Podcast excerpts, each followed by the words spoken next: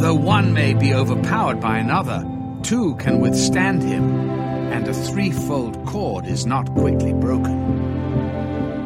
All right, good morning, everyone. Welcome to Strength to Strength. And um, welcome to everyone joining us early this morning, and all of you also who will be listening to this recording. So, uh, this morning we have with us uh, Marlon Summers. Marlon is uh, coming to us from uh, southeastern Tennessee and um, he will introduce himself further. But um, he does um, he's involved in a few things that you may be familiar with, including Anabaptist perspectives and also uh, Kingdom Channels. And uh, he and his wife and four children, like I mentioned, they uh, they live in Tennessee. So um, happy to have you with us, Marlon. So I think what we'll do here is uh, just open with a word of prayer and then uh, we'll turn the time over to you. All right, let's pray. Father, we thank you this morning for your blessings. Your mercies are new every morning. Great is your faithfulness. We pray that you would be with our discussion this morning. Bless uh, Brother Marlon as he shares with us and give him uh, words to say that are uh, going to be beneficial to us and um, strengthening to our uh, relationships here and with you. Pray that you bless him and his work uh, where he is um, uh, involved in and um, prosper his life. And may all of, all of us be uh, busy and in expanding your kingdom. So again, we pray for your presence here with us today. In Jesus' name, amen.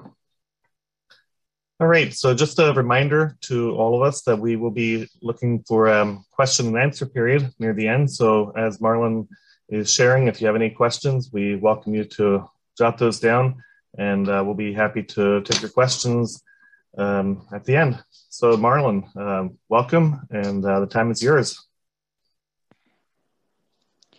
Yeah, so good morning. Um, yeah, thanks for the invitation. Um, sure what I should say by way of introduction. Um, grew up in northwestern Pennsylvania. Um, ended up down here in Tennessee originally for schooling, and I guess that put me at the right place at the right time um, to make some of these connections for uh, the opportunities to uh, work with my current jobs with Anabaptist perspectives and Kingdom channels. Um, it's not exactly that I set out to be at those particular places, but at the right place in the right time, and I guess that's where uh, God has me now, uh, which are both, yeah, definitely enjoy both of them. Um, with Kingdom Channels, I'm doing most mostly things that are uh, deeply behind the scenes, making sure we have newsletters to go out, um, working with the books, and just a whole variety of that kind of thing. Um, Anabaptist perspectives is mostly the same way, um, but uh, the topic this morning actually came out of an essay that I wrote and put on our blog there at Anabaptist Perspectives. Um, so I've um, put this um, in a short presentation, um, thinking about, I called it Managers in God's Household, the second side of stewardship. Um, because one of the things I like to do is focus on, especially pieces of Bible teaching that, you know, we catch one side but not the other or something. So I like to bring out the second side, uh, which we'll jump into here in just a little bit. Um, also may make the presentation a little bit shorter than a lot of them on here, um, partly because I'm really excited to be able to have a little bit more uh, feedback or discussion. Um, so we'll see how that goes. Um, so I'm going to go ahead and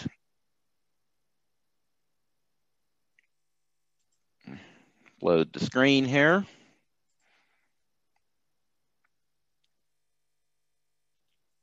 Okay. So the second side is stewardship.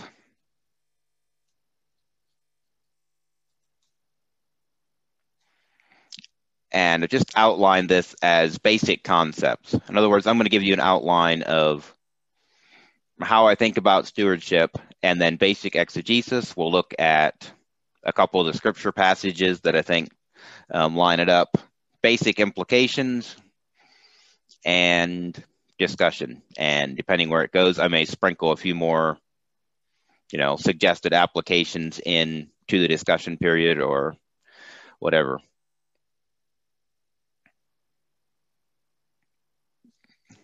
Um, so what I've been struck with is the stewardship question has three questions. Uh, to whom am I responsible? That's our most familiar one. Um, every time we talk about it, we emphasize that God owns everything.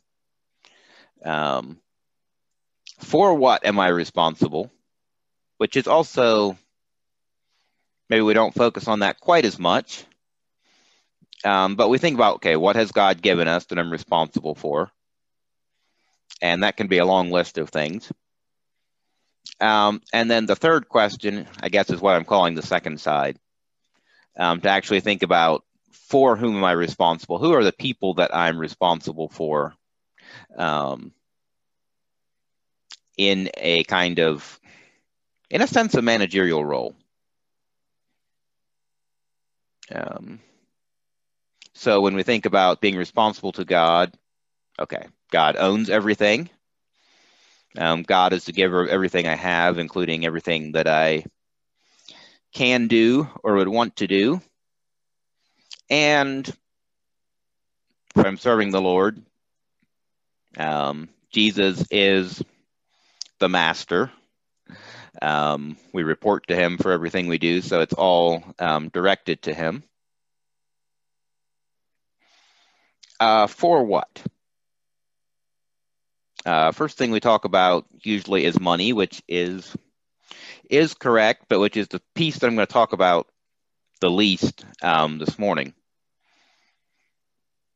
Uh, so, possessions, um, abilities, um, skills, um, spiritual gifts, um, even opportunities that, for whatever reason, uh, we may uniquely have are things that fit this category of things I'm responsible for, um, as well as um, social roles, anything from being a parent to being a church leader to you know having a business that's functioning and you have employees. Um, all of these things feed into pieces that we may be responsible for. Um, and then for whom? Um, one piece is fellow believers um, within the church or around the world, uh, people around us more generally, um, especially those under our charge in any kind of role that we may play as parents or leaders in any context. And uh, the people that God intends us to bless. Um, okay, so after we'll zoom out um, soon to the scripture passages uh, where I wanted to pull this framework out. Um, but really, the heart of what I want us to think about here is to think about stewardship much more broadly and really to think about it in terms of okay, God has given me certain things, certain opportunities in life, and just, you know, all of those are things that I answer for. And He didn't give them to me, you know, by myself as a random individual. Um, he put me in the middle of a group of people at the largest scale, like um, the whole world most of us probably have a hard time thinking about how we're handling anything that benefits the whole world. And that's good because we should be focusing on people close at hand and not something vague like the world in general most of the time. Um, but uh, there's something really exciting about that too, right? God has given you something that's intended for who knows how large of a community, but certainly starting very close by um, and working your way out. So, basic exegesis um, two words and a few scripture passages.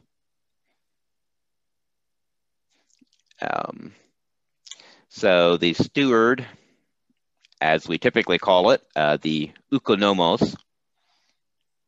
Um, so, typically translated household manager, a servant manager, um, because in the New Testament period, this is often a slave who's in charge of the household, um, managing the household, the oikos. And when you think of the household there, uh, you think of an extended economics, sorry, extended social economic unit. So household could be uh, perhaps the nuclear family as we think of it today, but it's often going to have a lot more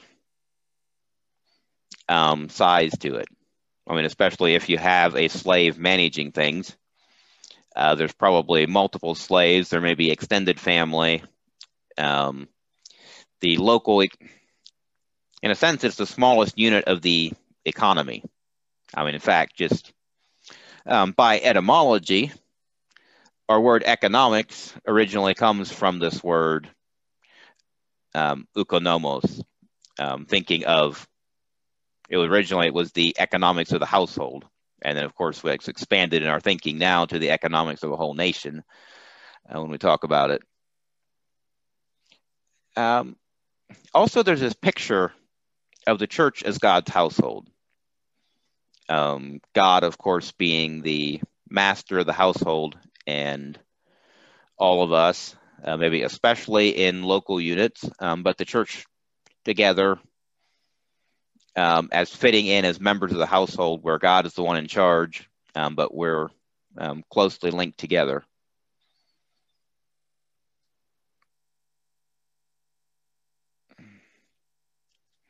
Okay, structure. Um, so this is the parable that really got me thinking about the structure. So um, I'm going to read this and look for those three questions. Um, who did the manager report to? Um, what was he responsible for? And who was he responsible for? Um,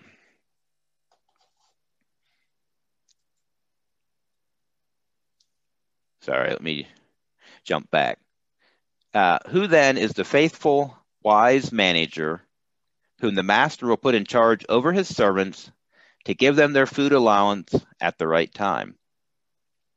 Blessed is that slave whom his master will find so doing when he comes back. Truly I say to you that he will put him in charge of all his possessions.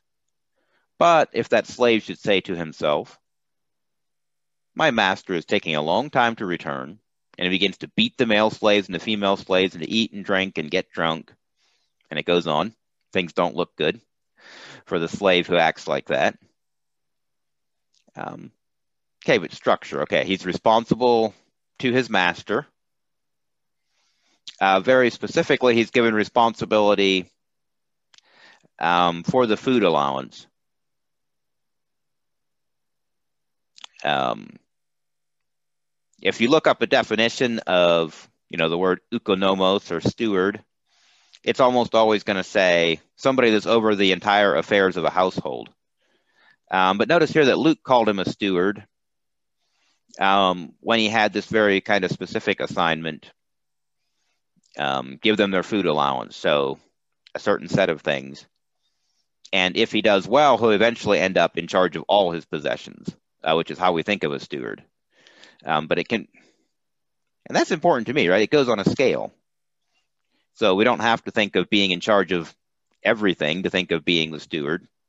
Uh, we just have to be in charge of of something that we have responsibility for. Um, and critically, he was responsible for a certain group of people. Um, at least in this aspect, he had a leadership role um, within the household where he's responsible to make sure that certain other people get food and that he's not sitting around feasting and getting drunk and being hard on everybody else. Um, his master had a purpose for the food and the drink that wasn't him getting drunk, it was the whole household um, being provided for and flourishing. Um, time and money, uh, an important part of this, but I'm not going to talk about it this morning. Um, Bryant directed me to the one that David Adams did here um, a few weeks back, and I listened to that, and he really does just a great job there of unpacking the parable of the unjust steward. Um, I think Luke 16, and basically historic Christian usage. Um, he had a lot of quotations from early Christian writers and more recent writers, just unpacking the the time and money aspect of it. Um, but let's focus on okay, what am I responsible for? One of those things is abilities or gifts. Uh, they're things that are given. Uh, so, First Peter, uh, chapter four, verses nine through eleven.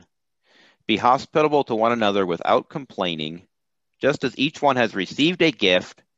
Use it for serving one another as good stewards of the varied grace of God.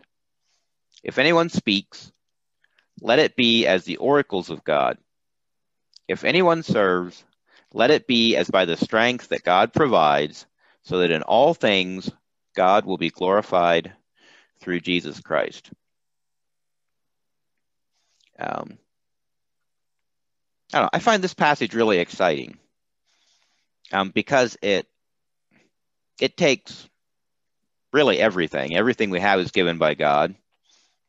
Um, it doesn't require being in a certain position. It doesn't require um, dealing with a lot of money. It just says, look, you've been given this um, by God and you're responsible for it. And the purpose is to serve each other, um, whether that is by giving a devotional at church or stopping in to help somebody with something or the whole long list. Um,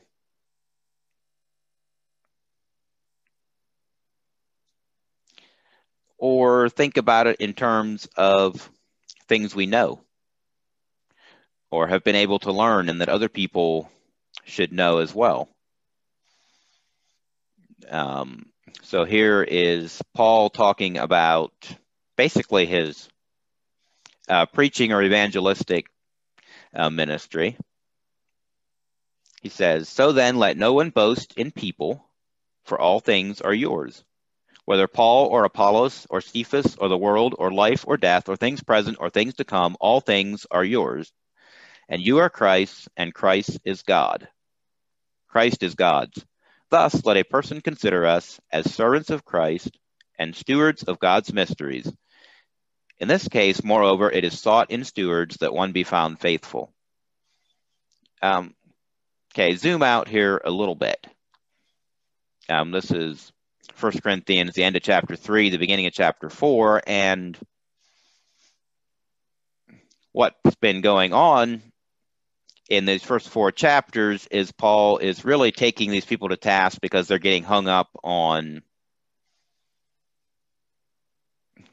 you know, okay, I follow Paul, I follow Apollos, um, I'm of Cephas. There's just kind of this partisan, okay, which teacher are we going to claim as ours? And they're getting into fights over it. And Paul really look comes out and says, look, anybody that's a teacher that knows something, look, they're for the sake of you as the church.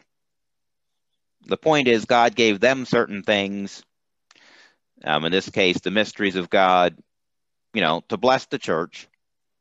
So we should think of these people as stewards. Um, they've been given certain knowledge that they can teach, um, but it's not for themselves, it's a responsibility for the present church. and really, in Paul's case, for the the church that did not yet exist, uh, the responsibility of taking that um, to the Gentiles and to other Jews um, in evangelism. Um, okay, and then here's here's the piece I haven't heard us talk about nearly as much, but um, simply stewardship as a leadership role. And scripture applies it specifically to elders or overseers, bishops um, in the church. Um, so just summarizing a few pieces from Titus 1 uh, in verse 5 through 8. It says, I left you behind in Crete in order that what remains may be set in order, and you may appoint elders in every town.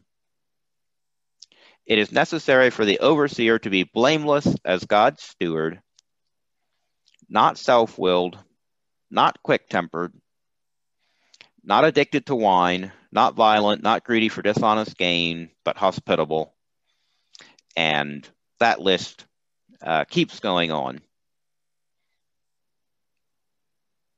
Um, but notice there that very little is said about, you know, what this person has. Um, Titus doesn't talk much about an elder needing to have specific spiritual gifts. Uh, he doesn't talk much about elder needing to have a lot of money or something like that. Although there definitely are lots of the qualifications that relate to how he deals with money, not greedy for dishonest gain, hospitable and ready to share. Um, but best I can tell, the idea is this is God's household um, the elders of the church um, play a very important role in directing um, how the local church lives together. And so that role itself is the role of a steward, um, something that a role, yeah, an opportunity for service that's given by God and that you hold as a responsibility um, for the sake of other people in the church.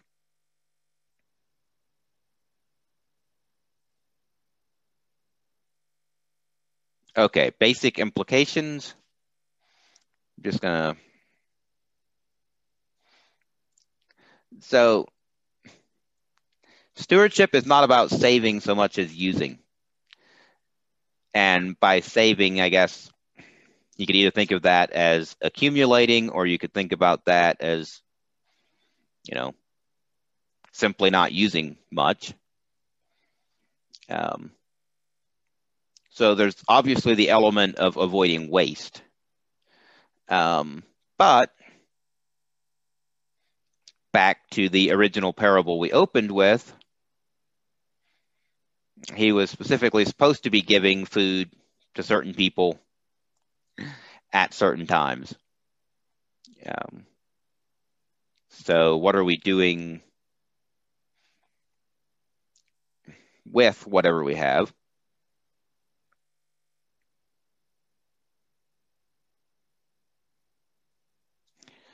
Um, stewards of just about any role, opportunity, or ability we might have. And that's kind of my um, biggest thrust is to help us think of this as broadly as we can. Um, I'm placed where I'm at, and I'm responsible to work with the things I can work with, um, to think of a blessing. Uh, so maybe just fuel your imagination here, but I want you to think of this in terms of your own situation in life. Um, okay, so obviously, if you're in a formal leadership position, that's one. Um, if you have an opportunity to speak, um, that's an opportunity. Um, any of our spiritual gifts, and so on. Um, but now, zoom that out a little bit. So, what about business? And I'm not going to talk about business here in the sense of what should you do with money generated by business. Um, that's another discussion. Um, but okay, are you an employer? Well, you exercise a certain role because you have a say in how things get done. Um, so I remember some years ago, uh, we had a, a man at our church talking about fathers, you know, being present with their children. And he talked about trying to be there, eat meals with his family, and so on. And he said, now, some of you might be thinking, I can do this because I have my own business and I set my own schedule. But he said, it's not just me. He said, most of the people that work in my business can also spend um, three meals a day with their family um, because if they live close enough, he had very deliberately set up the schedule. Um, their hours were from 8 to 12 and from 1 to 5. And so if somebody lived relatively close to their close to the shop, um, they could eat breakfast, be there by eight, take that hour at noon, and be with their family. And that has struck stuck with me. Um, you know, not as the only model for a business, but as somebody who was very deliberately saying, "Okay, I have a certain amount of influence over people or control over people as a business owner, um, but I want to set it up in a way that's good for these employees." Um, or you might zoom it out and think more about the ability side of business. So I strongly suspect that a lot of people running small businesses could probably make more money and maybe do it a little bit easier if they, you know, navigated a job in corporate America and then you know invested their earnings um, rather than putting all the time into a small business. But I think a lot of those people are playing a very important stewardship roles simply by the ability to um, create jobs, employ other people, um, put other people to good work. Um, it's a big difference between, you know, only looking for business opportunities for yourself and realizing that maybe you are an entrepreneur or manager um, by gifting and that part of what god wants you to do with that is organize things to give other people um, good places to work. Um, one example i've seen there um, that really impressed me was in the church where i was at um, where i grew up uh, there was a man who very deliberately created good job opportunities um, for pastors um, that allowed them a little bit more flexibility on schedule and time and so on. Again, that's only one only one opportunity. Things could go in a myriad of ways.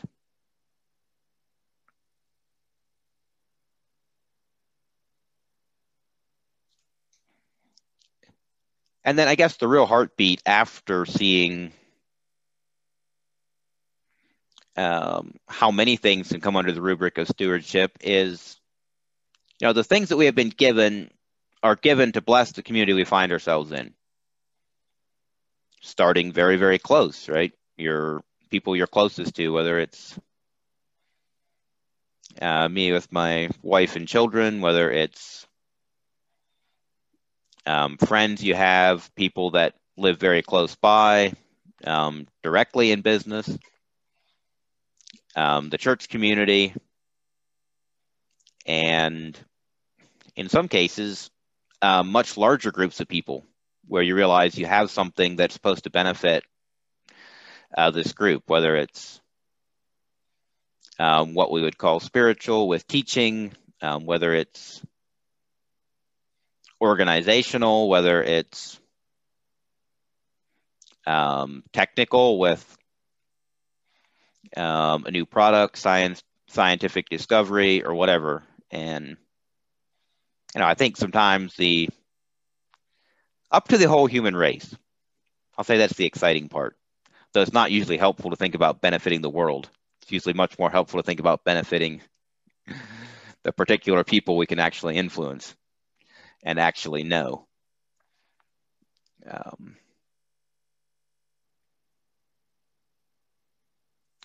okay. Um, I would like to switch to the opportunity for questions there. Um, and yeah, depending how the discussion goes, I may also sprinkle in a few more stories that illustrate it. Thank you, Brother Marlon. Uh, just have a question here for you, and then um, welcome questions from all of you in the audience. So, you were talking about uh, the talents that we have and the, the giftings, opportunities, and so on.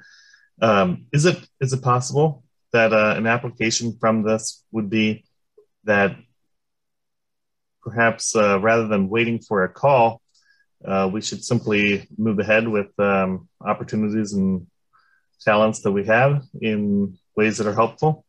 Or why is it a proper um, response to hold these things and wait for a call in quotes? Any thoughts on that?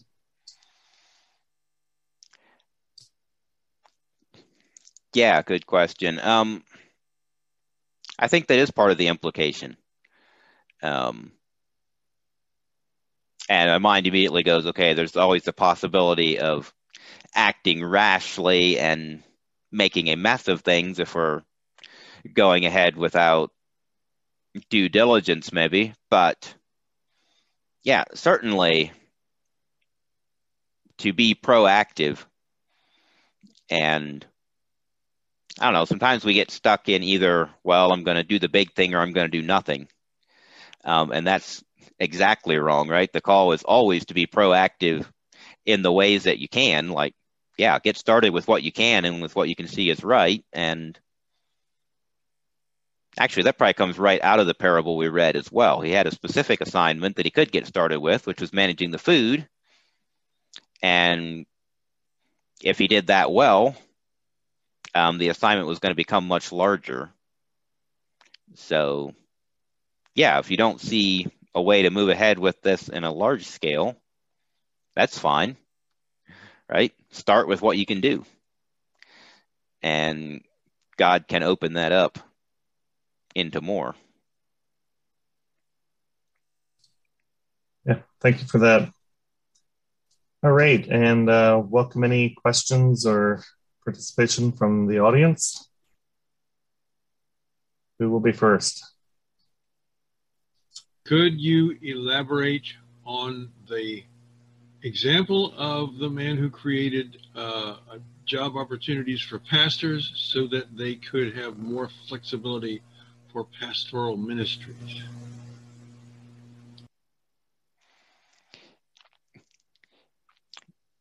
Yeah, so that one was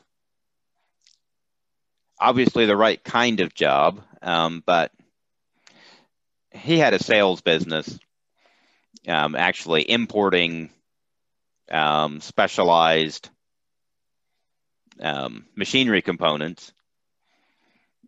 And so it was all done from the office. It was all remote shipping and so on. And I, I don't know the details of the business, how he made it work.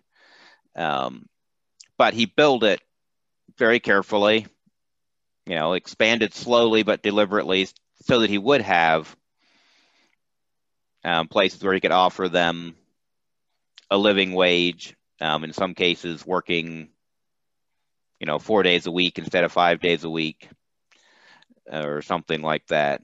Um, again, that doesn't happen by accident, right? It takes it takes an exercise of some skill that not all of us would have to be able to set it up to make that work. But yeah, he did very well with it.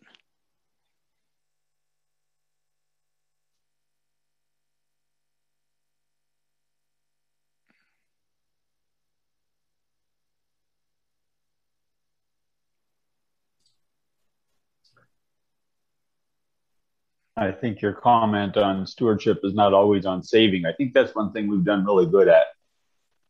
Um, as Anabaptist people, we've been frugal and we know how to find a good deal and and we're always yeah we wouldn't want to waste our money. We've got to be good stewards. Uh, but i the phrase i use is that money is money greases the wheels of relationship. And and just blessing a well yesterday i went to the dump. And the guy's like so how much how much garbage do you have? I said well i don't know. Said, you tell me you're the guy in charge here. He's like well i don't want to overcharge you. I said well i'm not going to complain. I mean you just tell me and i'll pay and you know. And and i i know what it's like when i have a customer who's happy to pay what's what's asked. And you know it's it's okay to not do someone down. It's okay to give extra to someone and to bless someone, even just in business deals. And I think that's a, it's the grease that, the greases relationship. I think, I think that can be good and not to be wasteful in that, but it, it's not wasteful. It's, it's using your, your resources for those, for those purposes.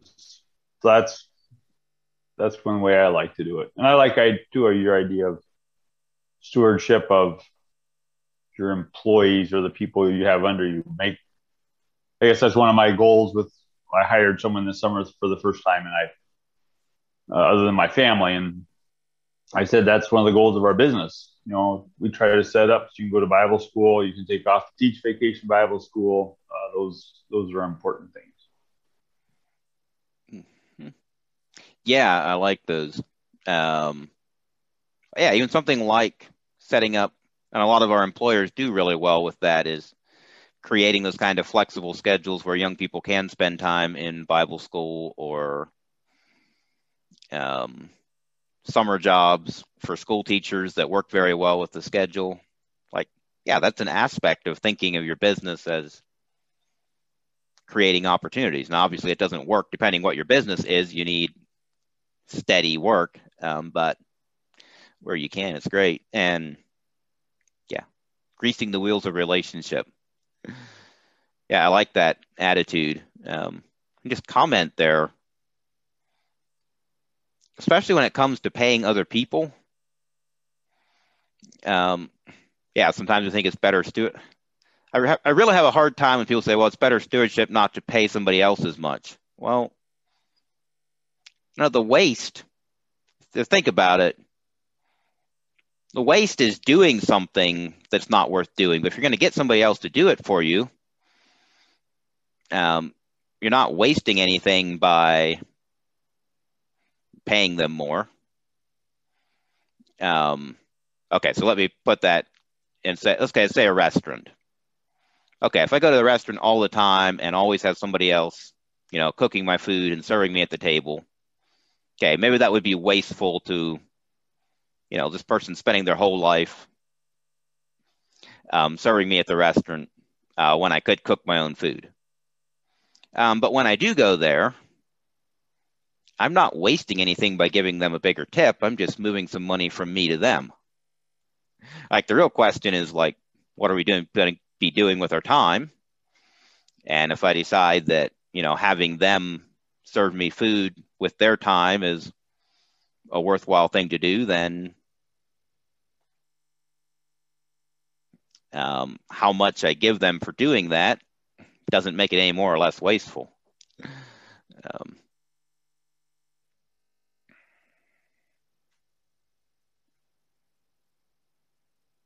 or maybe put it the way somebody put it um, in David Adams' um, talk here frugal with ourselves and liberal with others will go a long ways.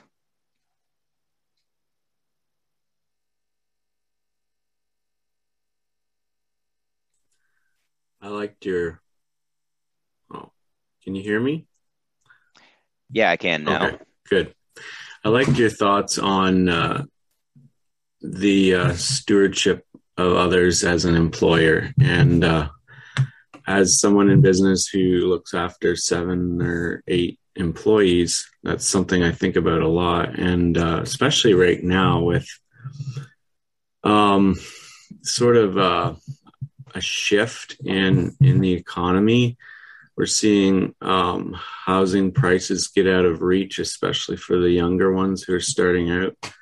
And I just struggle with how can I, as an employer, um, other than trying to pay them as much as I possibly can afford to, you know, help them be able to get started. Maybe I was thinking through an interest free loan or a very low interest loan to be able to help them get that down payment together because yeah we're looking at prices that are starting at right around right around three four hundred thousand. So that's a pretty big bite to make when you're just young married. And yeah i just struggle with knowing how to look after my employees and not see them move to a cheaper area um, while this is going on around me. 10 years ago we bought a house for 140000 so stuff has pretty much doubled in this area and i that's something that's heavy on my mind right now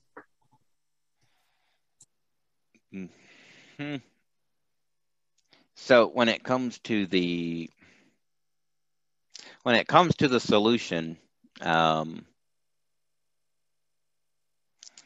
that's out of my league and out of what I feel like I can really say much about. Um, but yeah, the question is the right question um, to think about it. Um, at the same time, I guess there can be an opposite temptation of where we take too much on ourselves. Um, so yeah, you've got the right question. I guess like the caution I feel is don't let it burden you so much that you feel like you have to be the one to solve it. Um, but I hope that in some way that you can be, and I hope that there's other people in your community or people you know that can also um, be thinking about it, and especially if there's people that have a lifetime of context um, to bring to it that can yeah, think about how to address the problem, help people move forward. Um, I don't know. Maybe somebody on this call has. That seems like a good place for a little bit of discussion. If somebody in the call has specific thoughts.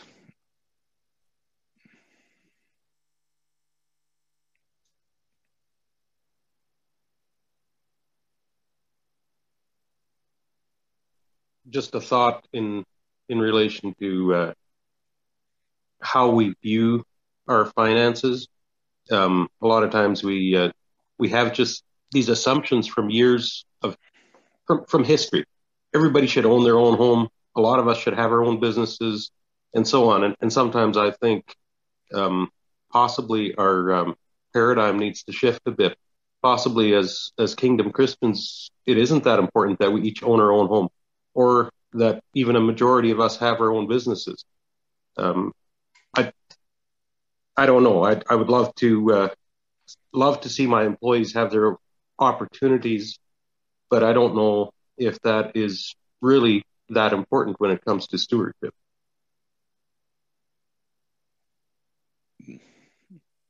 Yeah. No, I think that's I think that's important. Um,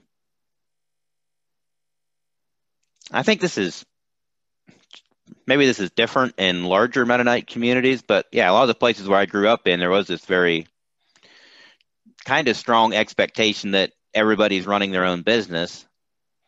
Um, so somebody that my dad worked for when he was young, a little bit, and he was very, very impressed with him as a business owner. But what the guy said is, I don't want you guys to work for me all your life. I want you to have your own business. And he would work hard to help. He would give them help in getting started with that.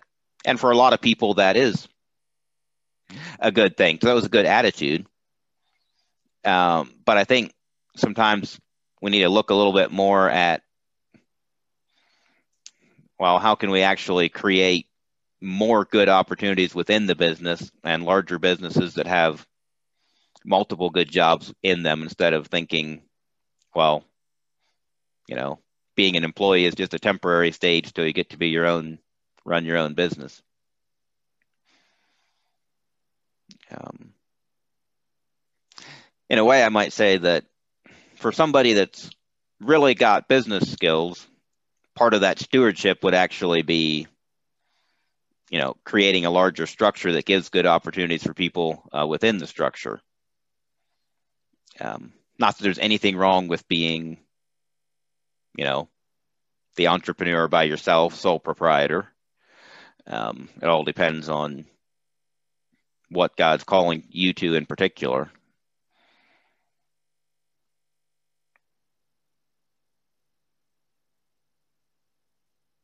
I think sometimes we convince ourselves that owning our own business uh, is beneficial to us. It gives us more time with our families and more flexibility and so on. Uh, a 40 hour week would give me more time with my family and more flexibility than I have running my own business. Uh, we spend a lot of time in the office when you're at home, and that's that's something I'm wor- I'm consciously working on. But it's it's just it's part of it's part of owning a business. Uh, yeah.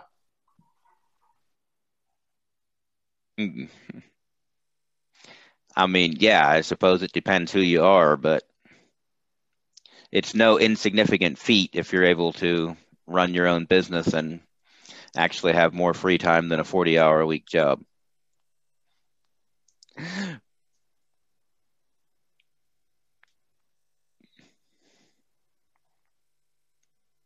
Um, well, maybe I'll sprinkle one more story in here. This is a story from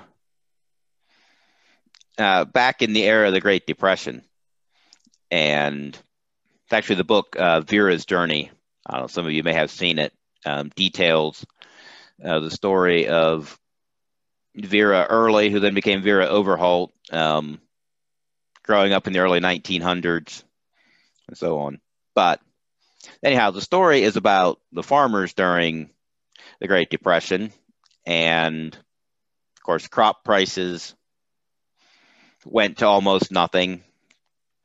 Um, I think it was compounded with drought. And just remember, in this case, it was uh, father-in-law and son-in-law. So the father-in-law was well established, had the resources to obviously to ride it out. Um, his son-in-law was starting out with the farm and looking for some counsel on okay how to move ahead.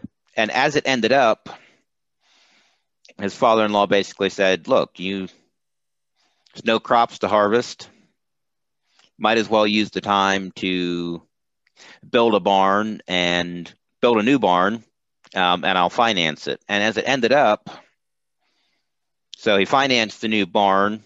Um, they were able to build that with timber from the farm. Uh, so they hired a crew to come in and actually do the sawmilling on site, um, cut the lumber, um, build the barn, um, part of the package was he basically hired his daughter to cook for these people, and the barn got built. So, okay, there's a number of things you could say there. You could say, well, okay, he's still making a loan and he's going to make money on it, which is probably true. I don't know what the interest rate was or how how that was arranged.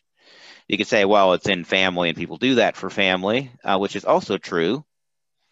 Um, but just compare the alternatives there. Um, he could have done nothing, in which case there'd have been a bunch of people sitting around not able to do anything um, because they didn't have work. Again, not because there weren't resources to work with, but because there wasn't money um, to get people working. Um, or he could have said, hey, this is my chance to buy the farm cheap and then I'll own the farm. And then after the depression, I'll have a lot more acreage. Um, so it really struck me as somebody with money who who used it uh, to keep people working, um, used it to actually benefit uh, somebody else who owned was able to own the farm, um, rather than you know cashing in on low prices and consolidating as much land and control as possible. Um, and to me, that's a real good example of you know business as stewardship in a broader scale.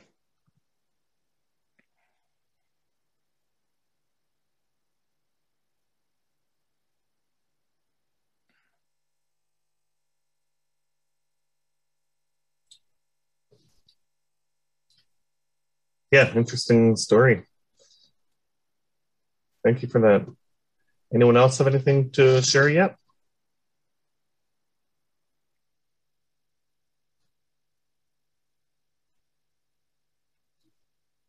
Uh, one more thing that's been that struck us this summer is is uh, we do construction, and one of our jobs we're doing is a, a needy person. Uh, she has finances, uh, but she has she has significant needs, and so I I told my crew that this this house is going to be a gift to her. Um, I mean, she's obviously she's paying us for it, but we're going to do this work as a gift for her and to help her. Um, I have another job that I was praying about. Do I do this or not do it? And, and it seemed like the Lord opened up those doors, and it's been kind of pain. But the Lord had us there for a reason. And when we review our work as this is something for someone else, I am helping meet their needs, or uh, it's just changed our perspective of of how I view these jobs. Um, you know, God has us here. What's the opportunity today? I am I'm meeting their need that they have and it's not just about me and my crew, but it's about it's about them, and that just that's really changed my perspective, and it's made work more fun even on hard days. Yeah, that's great. And just say the same thing applies. That applies equally when when a job is very well paid. Like it's it's always to the Lord uh, with the sake of benefiting people, um, whether or for the sake of benefiting other people, whether we're well paid or poorly paid. I think neither case takes away from serving God by serving other people. Thank you. So I came across a quote recently about, um, actually, I posted it to the chat there the quote said, A servant leader's value rests in why he does what he does, not in what he does or how much he does it or how often he does it. And as someone who's rather ambitious and would like to change the world, I'm challenged by that. Like, is my motive Jesus? And yeah. So hopefully that can be a challenge to, to the rest of you. A servant leader's value rests in why he does what he does, not in what he does or how often he does it. Yeah, thank you.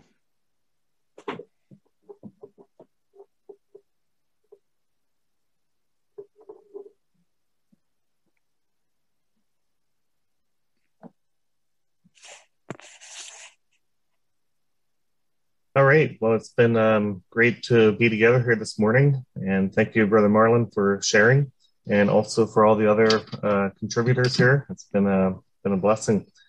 Uh, Marlon, would you want to just um, close us in a prayer?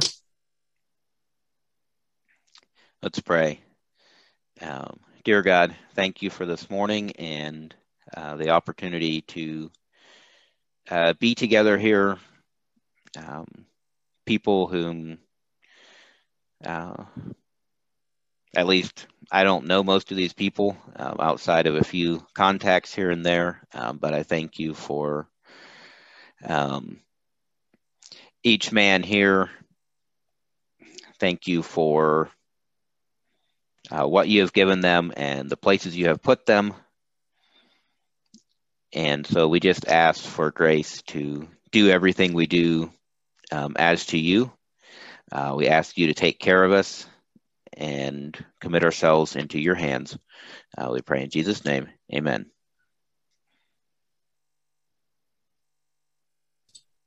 Amen. Thank you. All right. So, just um, one announcement here yet, and uh, that is what our meeting is planned for for next week. Uh, the meeting next week is going to be hosted by Dwight Nisley. Uh, many of you may uh, know his name. He was also at Kingdom Fellowship Weekend uh, this past um, August. And uh, that will be called Patriotic Ambassadors Politics, Culture, and Kingdom Church Planting. So, Strength to Strength is actually starting a series that's called Patriotic Ambassadors, and this will be the opening um, presentation on that theme. So, uh, you're all welcome back there uh, again next week. And again, thank you, Marlon, for joining us this morning. And um, Lord bless your day. As iron sharpens iron, so a man sharpens the countenance of his friend.